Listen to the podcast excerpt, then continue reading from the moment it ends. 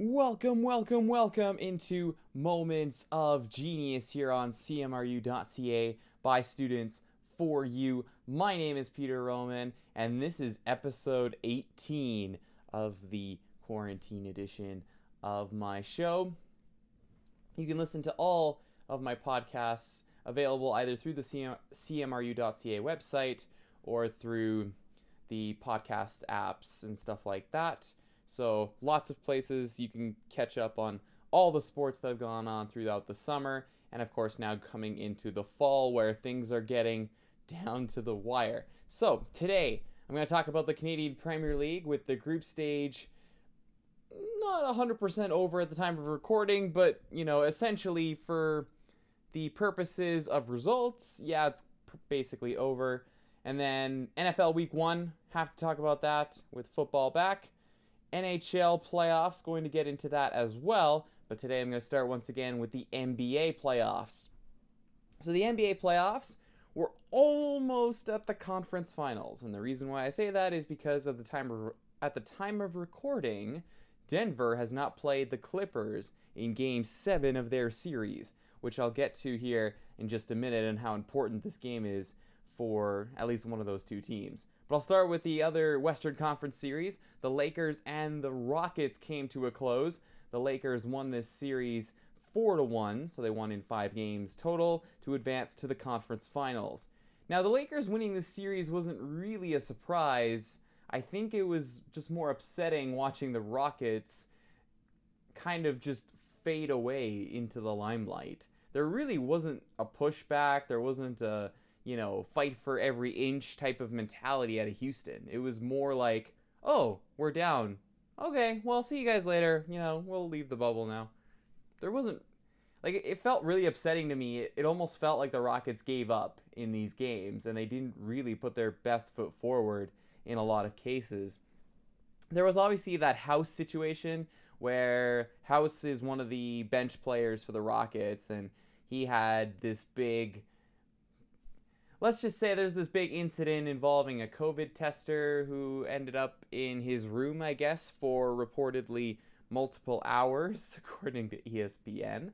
And so he ended up leaving the bubble because he would have had to quarantine for four days, I believe, uh, maybe possibly longer, depending on how the NBA would have ruled. But he broke the he broke some of the protocols, and so there was going to be a punishment, and so he decided to leave the bubble instead. And I mean, his team was down three to one at that point, but it really, in spite of that, I mean, Houston kind of really shot themselves in the foot so much. Their offense couldn't make a lot of very makeable layups in this series, and the Lakers started hitting three pointers, which I think was a big key in this series. Markieff Morris, Rajon Rondo, they found their shooting touch in this series for sure against the Houston Rockets. If they can shoot like that, I think the Lakers have a decent chance of winning the whole thing. But for Houston, it's a lot more questions and a lot less answers because this felt like it was supposed to be their year. No excuses for them. And they came up short, which makes you question the ability of James Harden and Russell Westbrook to be your one and two guys on a team. But anyway, congrats to the Lakers. They're through to the conference finals. Their opponent will be decided tonight between the Clippers and the Nuggets. So, like I said, at the time of recording, game seven is going tonight. And so I'm very much going to be watching this with very, very close, like paying very close attention to the Clippers, especially because for Denver, this almost feels like house money to them. Because the Nuggets were down three to one in the series. It looked like it was over, it was done with, and you know, we'd be moving on with our lives. But unlike Houston, Denver showed a ton of heart, desire, and fight, and they got back into the series because in game five and game six, they had a double digit deficit in the second half and found a way to come back in the game and win both. So they were down three to one, and they were down by double digits in both games, both elimination games, and they found ways to win. And so now it's a game seven. All the pressure is on the Clippers. the Clippers have been the championship favorites all season long. The Clippers franchise has never actually made a conference finals in their history. And let's just say the meme treatment that they will get if they lose tonight will be pretty much something they can't come back from, barring a championship next season. But with the Western Conference getting better and better, I can't. Like, I think for me, the reason why I think this is so interesting is because this feels like the Clippers' year to win. This is the year where they got a bunch of players from the buyout market. This is the year they have Kawhi, they have Paul George, and next year Golden State is going to be back. They're going to be good again next season. Obviously, the Dallas Mavericks are coming, and teams better watch out for them.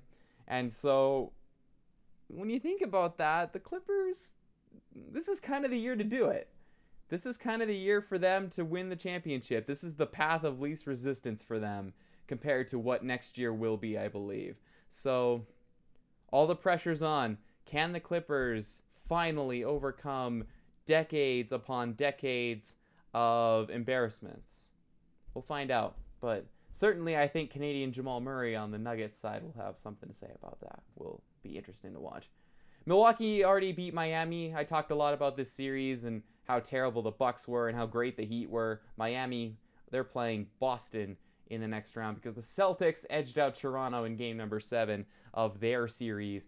Watching that game 7 was so frustrating because Toronto I felt played really good on the defensive side of the ball. The problem was their offense continually let them down at every moment in this game of game number 7 because Pascal Siakam, and I mean, full credit to him for owning up and taking responsibility, but man, oh man, like this was a rough, rough series for him. And game seven, he had costly turnovers. He had very, very poor decision making on the offensive end. He couldn't seem to shoot a single shot that went into the that went into the basket. And the Celtics just ultimately, I think, found a way to shut him down. And that was a big question for the Raptors, I think, going into these playoffs was everyone knew that Siakam was good enough to be the number two guy on a championship team. But the question was, could he be a number one guy? And right now, the answer is undeniably no. That doesn't mean the answer can't change. It doesn't mean he can't get better. It doesn't mean that, you know, he can't take that next step. But right now, at the time, he's not there yet. And it was pretty obvious to see because Kyle Lowry, in spite of all his heroics in game six, couldn't match that in game number seven. It was always going to be hard to play as well as he did in game six, obviously. And then I think Toronto just 18 turnovers, just way too many in this game. And for Boston, they found a way to grind it out. It wasn't pretty, but Jaylen Brown played really well in game seven. I thought Tatum looked good for the most part, although he missed a pretty bad free throw there at the end. But then again, of course, Norman Powell should have boxed out on a free throw, which is amazing to me that he didn't do that. But nonetheless, Boston through to the conference finals. And so the Heat and the Celtics go game one tonight. Should be an interesting series. I think Miami, I think I'm picking the Heat over the Celtics in this series, even though technically in my bracket I got both the Eastern series wrong. I would probably side with the Heat. I think Miami are just a bad matchup. Bam Adebayo, like who's gonna guard him on Boston? And the Heat have very dangerous three-point shooters. I like Goran Dragic a lot, and his matchup probably going up against Kemba. I mean, Jayson Tatum is obviously going to be, I would assume, a problem, but at the same time, I think Crowder can do enough in that spot. And even Jimmy Butler at times, I think, can switch on to him. They're both really good defenders. So I'm gonna pick Heat in seven actually to beat Boston to go to the finals. Will be will be interesting to watch. On the Western side, we don't know what the re- series is yet, but I'm very intrigued to see who comes out on top tonight. On to the NHL playoffs, where we have a Stanley Cup finalist, the Dallas Stars. And yes, the same Dallas Stars that beat my Calgary Flames. And yeah, no, that doesn't mean Calgary gets a pass for losing to them. That does not mean that at all.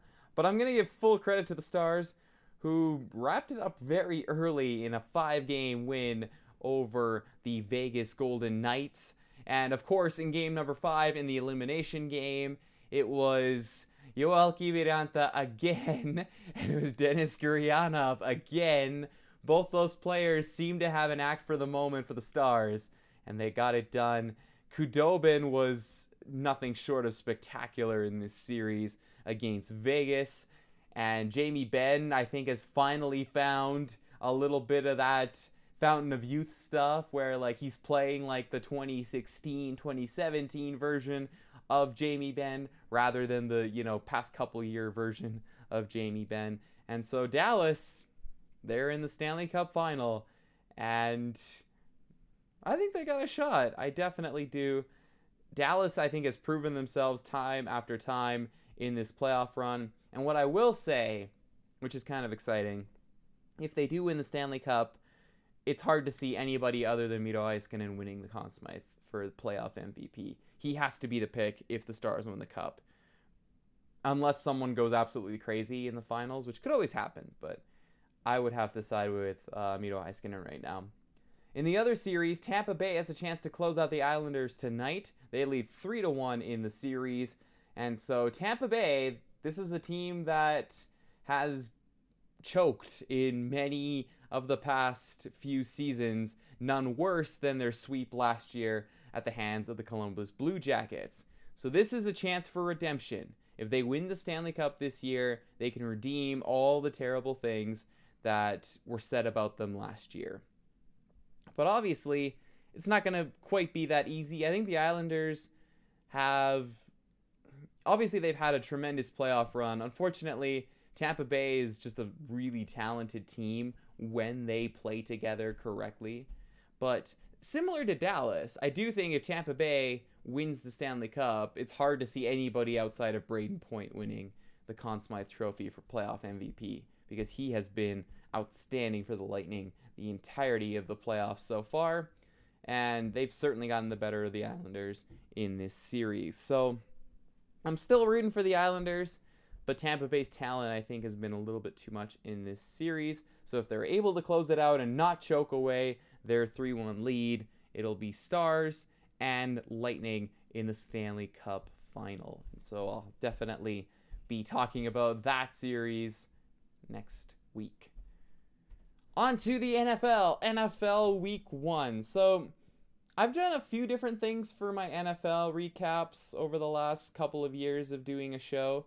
And this year I'm trying something new out again just because truthfully I don't know how long the football season's to last because COVID-19 looms large over the NFL season. So, I want to try and talk about as many games and as many teams as I can. And for that reason, I'm going to talk about every single game in week number 1. I'm just going to give a quick little description about what I think happened in the game. If it was a more important game, I'll spend a little bit lo- I'll spend a little bit more time on it. If it wasn't quite as important, then I'll spend a little less time on it. So, starting out with the season opener, the Houston Texans and the Kansas City Chiefs. Kansas City is really good, and I think we all knew that. And Houston has a really bad coach and has a good quarterback who's hung up to dry. And again, I think we all knew that going in. Clyde Edwards Helaire, by the way, he gave me flashbacks as an Eagles fan to young LeSean McCoy because, no joke, Edwards Helaire runs and cuts and just carries himself on the football field almost exactly like McCoy did. Which, for Chiefs fans, has to be very exciting because prime LeSean McCoy was very, very dangerous. And probably, at least in my biased opinion, the most elusive running back since Barry Sanders. Seahawks took on the Falcons. Seattle won this game 38 to 25. Russell Wilson was MVP Russell Wilson. I know he hasn't won an MVP, but I mean, if he plays like this every single game, he definitely will. Russell Wilson was spectacular in this game. Atlanta, a lot of people were hyping up the Falcons going into the season. I didn't really get it. Atlanta to me is kind of a mediocre team, and nothing in this game said anything other than this is a mediocre team. Browns and Ravens. This was a blowout. Baltimore won easily. The Ravens are maybe the best team in the league. Cleveland is Cleveland. So, enough said. Bills and Jets. The Jets have a bad coach, a bad quarterback, a bad roster, and the Bills have a pretty good roster. So, that was pretty much what happened in this game. Nice and easy win for the Bills. The Raiders and Panthers had a really fun game, but I don't think either team is really cut out to contend this season. But still, I think a very promising game, especially for a lot of the changes that were made in Carolina. Matt Rhule, new coach, Teddy Bridgewater, new quarterback. So I liked a lot of what I saw in this game, but is either team really going to be in the playoffs? Not so sure about that. Bears and Lions. Chicago found a way to win this game. Mitch Trubisky, despite playing horribly for three quarters, managed to show up in the fourth quarter to lead his team back to a victory. And the Detroit Lions are going to choke because they're the Detroit Lions, who continue to run one of the worst organizations in football. And so the Bears have a four point win. That's pretty much the story of that game. Colts and Jaguars. Now, the Jaguars, a lot of people thought they would be the worst team in the league. And I am part of that group. I am not excluding myself. And I might be wrong about that because Gardner Minshew clearly doesn't want to lose his job to a rookie quarterback out of college because he played really well in this game. And Jacksonville showed a ton of heart. I thought they played really well as a team. And the Colts, well, have Philip Rivers. And Philip Rivers, as for anyone who's listened to my show over the last couple of years would know, I'm not his biggest fan. I I think Rivers is just at one time in his career, he was a good quarterback, you know, top 10 in the league, and then he kind of fell off a cliff and now he's old and washed up and not really that good anymore, and so that's kind of where we have this result. Minnesota lost 43 to 34 to the Packers. It wasn't actually that close. Minnesota got a bunch of garbage points. The story of this game is that Aaron Rodgers continues to own the NFC North. And until someone proves otherwise, it's the Packers' division to lose, really. Because Minnesota was so disappointing in this game. Their defense was terrible, their offense was terrible, and Kirk Cousins basically didn't throw the ball in this game, which means the coaching staff probably doesn't have the most faith in him. Dolphins and Patriots. New England won by grinding out a result with good defense. Miami's just not that good because they're probably a year away from being good. And Cam Newton looked all right. So that's pretty much the story of that game. I'm going to skip my Eagles game for a second. I'll come back to that. I have a few things to say. Chargers and Bengals. Joe Burrow discovered what it was like to be a Bengals player because they found a way to lose on a missed field goal in the last seconds of the game. The Chargers I think we're okay. Again, you know, they're probably the Chargers are probably a year away from being somewhat playoff content from being in playoff contention in my opinion. The Bengals are still obviously in the rebuild. Buccaneers and Saints. Tom Brady didn't look that great, but Tampa Bay is a brand new team with a brand new quarterback and, you know, brand new bunch of playbooks that they have to learn and stuff like that. I'm not that concerned about the Buccaneers losing to New Orleans. New Orleans is a good team. And so Tampa Bay next week will be interesting. They play Carolina. That should be, I think, a better test for them early on in the season. Arizona, my dark horse pick out of the NFC, had a surprising 24 20 win over the San Francisco 49ers. Kyler Murray, spectacular in this game. DeAndre Hopkins made every Texans fan cry into their uh, pillows because he had a ridiculous game in this one to help lead the Cardinals to a win. San Francisco, I don't think Jimmy Garoppolo is trusted by the coaching staff. They continue to like basically babysit him and not let him throw the ball. And I don't know if it's just because he missed those throws in the Super Bowl, but something to keep an eye on, I think, for the rest of the season.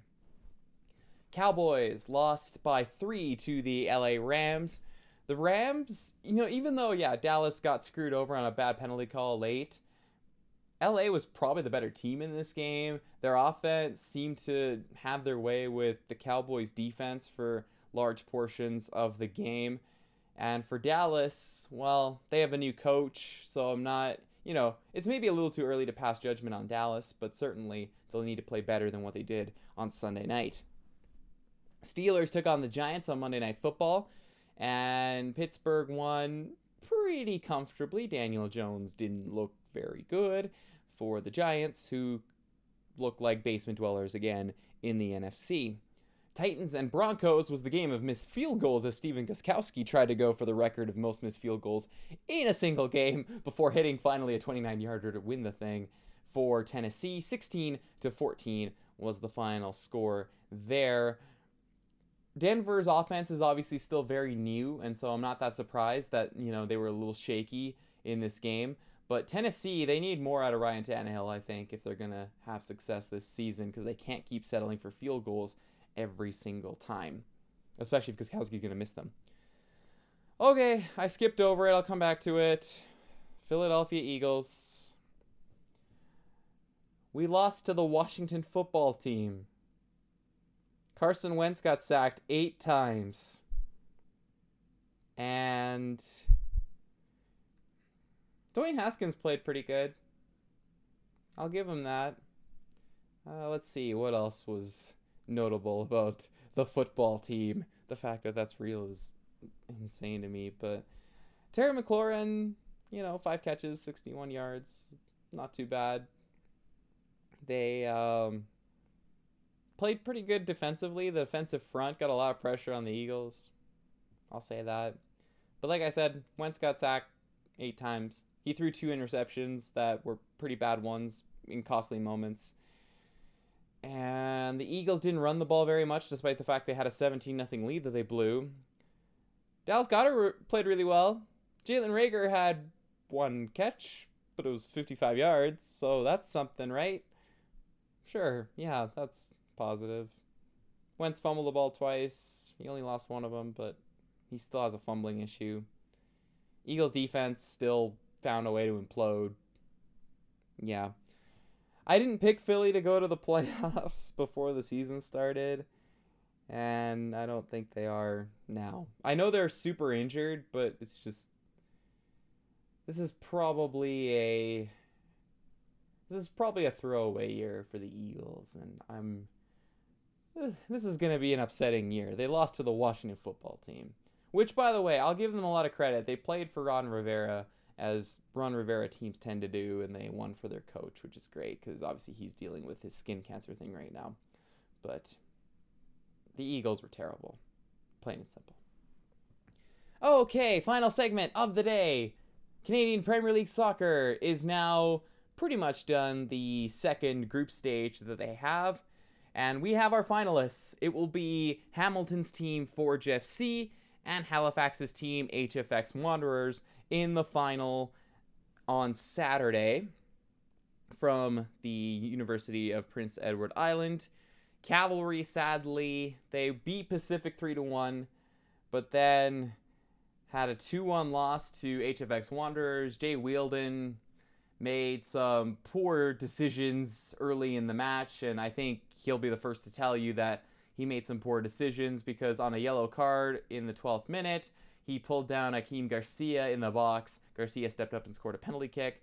Cavalry then later gave up another penalty because Carducci took out Morelli in the box, and then it was another penalty goal for HFX Wanderers. Cavalry did well to play with 10 men, but when you're behind the eight ball like that from the start, it's hard to recover. And then they played Forge this morning and lost one to nothing. Babouli scored a really nice chip goal for Forge FC, but Cavalry in the end, I think injuries caught up to them a little bit, and I know Jordan Brown would probably want to have this game back, just because I felt like almost anything that he seemed to come in contact with almost turned into a turnover, and certainly he Jordan Brown I thought played really well for the most part during the Island games, but this was a game I think he'd like to have back. Cavalry's crossing and passing in this game too against Forge was just the crossing was so terrible. There was maybe I think two or three good deliveries. There was one that almost went in the net where Mavilla swung it in, and header ended up going just wide of the net, but there was really, yeah, maybe two or three crosses in this game that were any good. The rest of them, a lot of bad crosses, a lot of bad passes from Cavalry, and so they really have nobody but themselves to blame on this one. For Halifax, they were last place a year ago, and now they're in the finals. They might legitimately win this thing. I'm very excited for them just because I think they've done a fantastic job rebuilding their team. They have a lot of U Sports players, by the way, in their squad, which is fantastic to see the growth in that avenue for players in this country.